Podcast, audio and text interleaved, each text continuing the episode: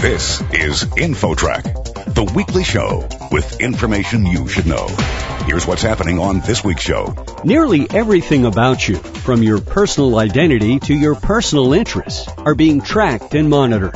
Should you be concerned about this? It's wrong to mischaracterize privacy as something to hide, that only people who have things to hide want privacy. Privacy is very much something that's fundamental to each of us individually. Then, what steps to success can society offer African American youths? We'll talk to a speaker and author who says mentoring and education are critical needs. There's driving while black, but then there's dining while black, working while black. Everything in front of while black is usually something negative. So that's my hope to put a positive spin on the phrase while black. Those two stories and much more are coming your way on this week's Info Track. The show begins right after this.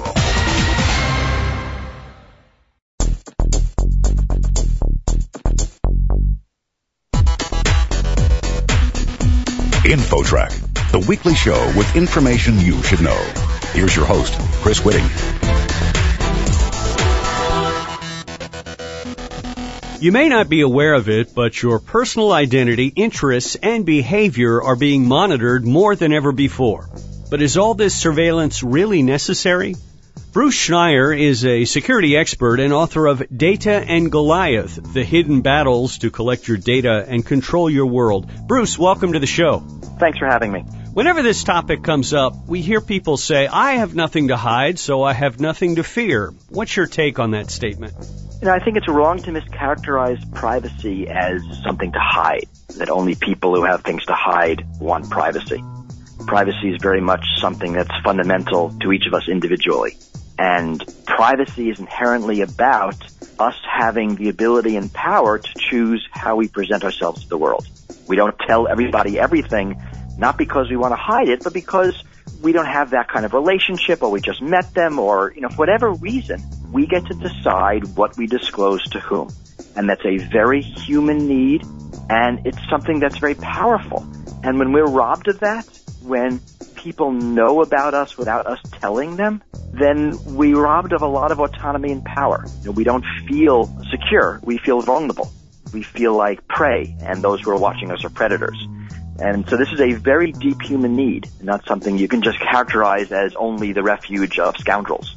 How easy is it for Americans to be tracked and monitored these days? Tracking is very easy. Tracking happens because we use computers. The way to think of it is computers produce data about what they're doing all the time. That's what they do. And that data is increasingly saved and stored.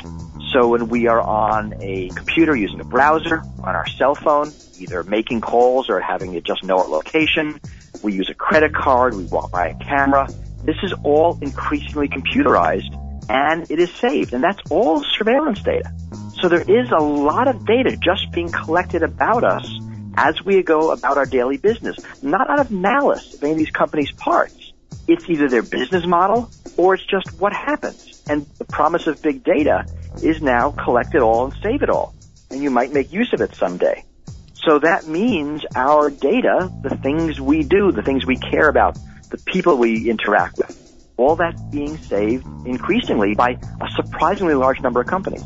Is there any way to hide from this tracking? I see that in your book that even turning your cell phone off, you're tracked if you do that.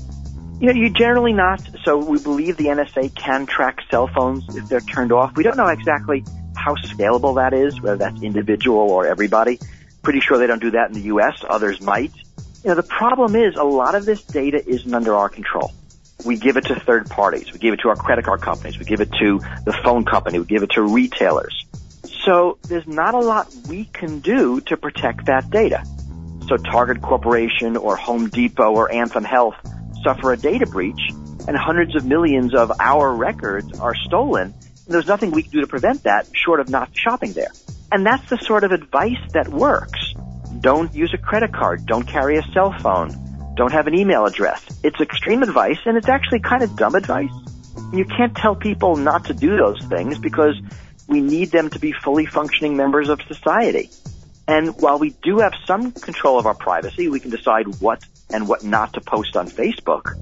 Those are really around the edges. That simply by living in 21st century industrial country in a computerized world, data about us is being generated by these third parties. They're the ones who are saving it. We're talking on InfoTrack with Bruce Schneier, author of Data and Goliath, the hidden battles to collect your data and control your world. Bruce, in terms of the government versus corporate America, which ones are doing the most tracking and which ones should we be most concerned about? Well, most of the tracking is done by corporations because that's who we're doing business with, that's who we're interacting with. There's some direct government surveillance, but by and large, government tracking piggybacks on this corporate collection. Now, we see that in all the NSA documents. They get themselves copies of our cell phone location data and our call phone records, who we talk to. And all of this data they are getting because we are sharing it with corporations. I worry most about the two working together, about the public-private surveillance partnership. We see again and again corporations get data from government databases. We see in the U.S. data that the government can't legally collect. They can legally buy from corporations. We see government lobbyists, corporations who are helping with the technology of government surveillance, lobbying for more surveillance. There's a lot of back and forth. It's very hard to separate the two because both are using the same data streams for different purposes. That linkage, you go to another country like China, it's even stronger because there they don't have a very strong separation between government and companies. And so wherever you look, it's the data going back and forth between the apps we use, the computers we use willingly, and government secondary uses of the same data. I would assume the government's interest, one primary interest would be finding the bad guys and keeping them from doing bad things. But can't sophisticated criminals get around most of this tracking? What we know about broad surveillance is that it's not an effective tool either for crime or terrorism prevention. That every time we've seen evidence, it doesn't work. Certainly following the lead, traditional law enforcement following individual people is still very effective and I think always will be.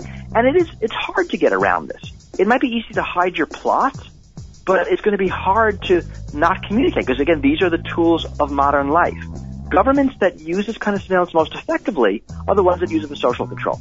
So you think of China, which surveils its population very effectively to limit the spread of ideas and organization and types of politics.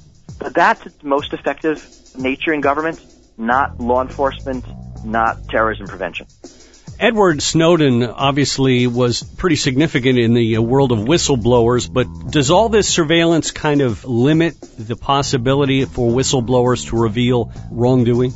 Well, again, it depends on how you do it. It's certainly harder for a whistleblower to hide in the noise.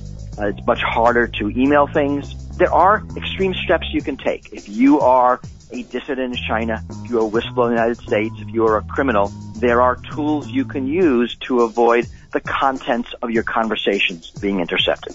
The fact that you're having them will likely be known, but you know, again, if you're not being targeted, you're not going to rise up amongst the noise. So whistleblowers today are most likely to meet face to face, most likely to move paper back and forth, and less likely to use electronics or the internet because of the possibility of tracking. I mean, Snowden famously required the reporters he met in Hong Kong to put their cell phones in the refrigerator to prevent them from leaking location data. Bruce, what solutions are there for changing this situation or making it a little better? I think this is primarily a political problem, and there are tech solutions, and I talk about them in my book, different tools people can use. It doesn't affect a lot of the data in third-party hands really we need good laws, good policies that limit both government and corporate surveillance. And the way to really solve this is through the legislative process and through the courts, not through some clever technology. And do you think that day will come soon? I think that day will come. I don't know about soon. It might take a generation who's born to the internet to figure out how to maintain privacy on the internet. But I do think it's coming. I don't think this is the end of privacy. I think we will solve this just like we've solved all the other hard problems we faced. But it's going to take time and it's going to take work. Bruce Schneier, security expert and author of Data and Goliath, the hidden battles to collect your data and control your world. If you'd like to learn more, you can visit his website, schneier.com, S-C-H-N-E-I-E-R dot com. Bruce, thanks so much for joining us today. Hey, thank you. Next, many inner city kids face challenging futures. One man's quest is to help them reach higher through mentoring and education. That story, straight ahead.